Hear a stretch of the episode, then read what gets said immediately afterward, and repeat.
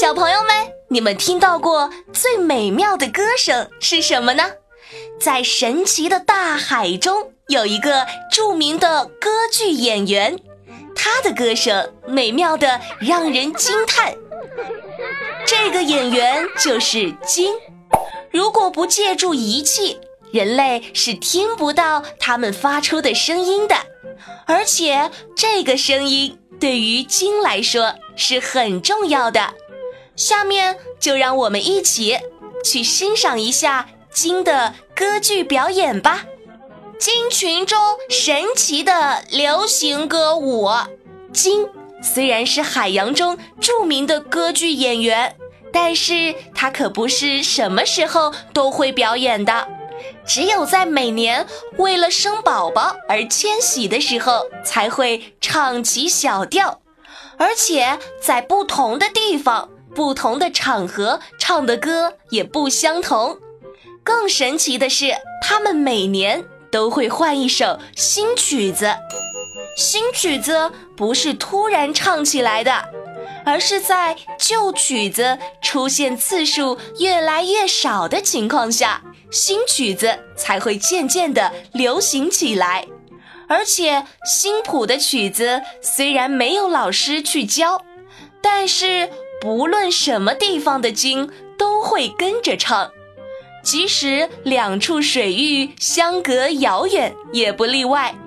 哪怕是新加了一个章节或者一个句子，世界各地的鲸也会迅速知道，立刻改过来。棒棒老师，那所有的鲸唱的歌都一模一样吗？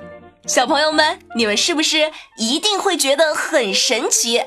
我们人类的科技这么发达，都不可能让全世界迅速的学会一首歌，怎么鲸就能做到呢？其实啊，鲸的歌声相同，只是歌曲的结构和变调的规律相似，并不是唱词都一样的哟。就像不同的国家唱同一首歌，用不同的语言一样。棒棒老师，那鲸为什么要唱歌呀？人们利用仪器获取了蓝鲸、驼背鲸、长须鲸和小须鲸等不同种类鲸的大量歌唱资料。经过分析后发现，鲸和蝙蝠很相似，蝙蝠的视力很差，特别是到了晚上，什么也看不见。可是它的嘴巴能发出超声波，声波碰到物体被反弹回来，蝙蝠就通过这种方法来判断自己的行进方向。鲸唱歌也是这个原因，它们通过各种不同的歌声来辨识海底中如海山一类的地形位置，从而帮助自己安全的遨游。声音在空气中的传播速度约为三百四十米每秒，但是在水中的平均传播速度约为一千四百五十米每秒，比在空气中的传播速度快了大约四倍。所以，鲸歌唱声的传播速度要比陆地上人类说话声的传播速度快很多。因此，鲸的回应速度也比人类快得多。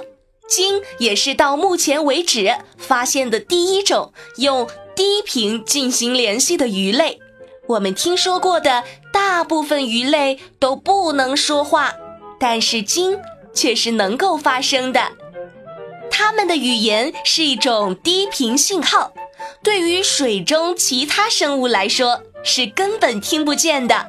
即使是我们人类，也只能借助工具才能听到这些低频信号，只有鲸它们同类之间才能听得到。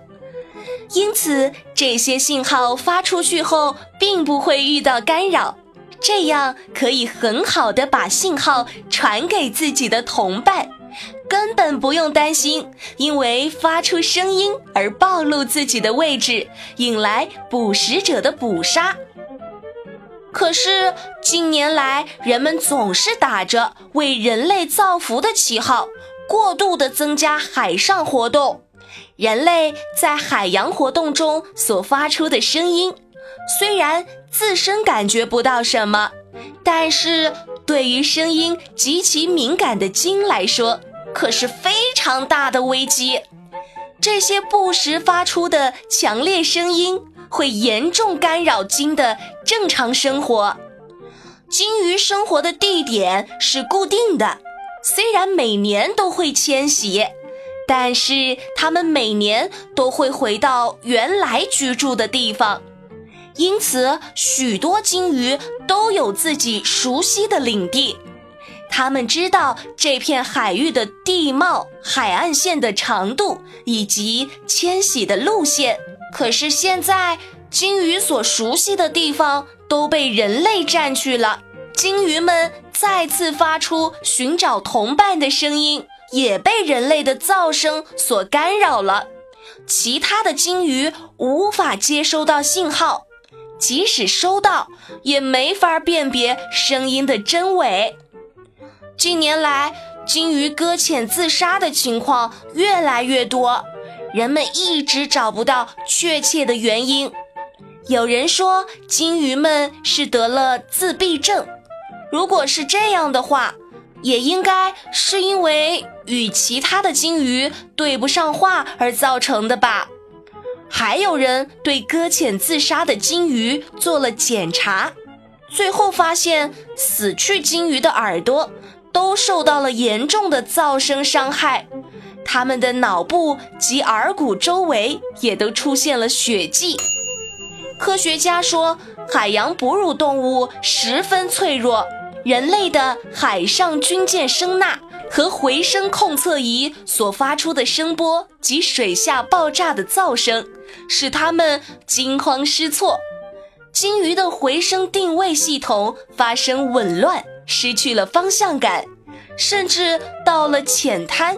也无法判断，只能可怜的一头撞上去，搁浅自杀。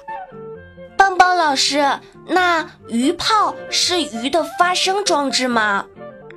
以前人们一直认为鱼类是靠鱼炮来交流的，因为鱼泡里的气体能发出咕噜、嗡嗡等声音，同伴听到声音后就会知道鱼儿所在的位置。但是近年来研究发现，鱼泡只是鱼类用来调整自身浮力的工具。当充气的时候，浮力增大，鱼就会向上游；放气的时候，鱼就会潜下来。所以，鱼炮并不是一个发声装置。好啦，小朋友们，关于海洋中会唱歌的金鱼，棒棒老师就讲完了。如果小朋友们有什么新发现，或者是有什么建议，都可以留言告诉棒棒老师。我们下期再见喽！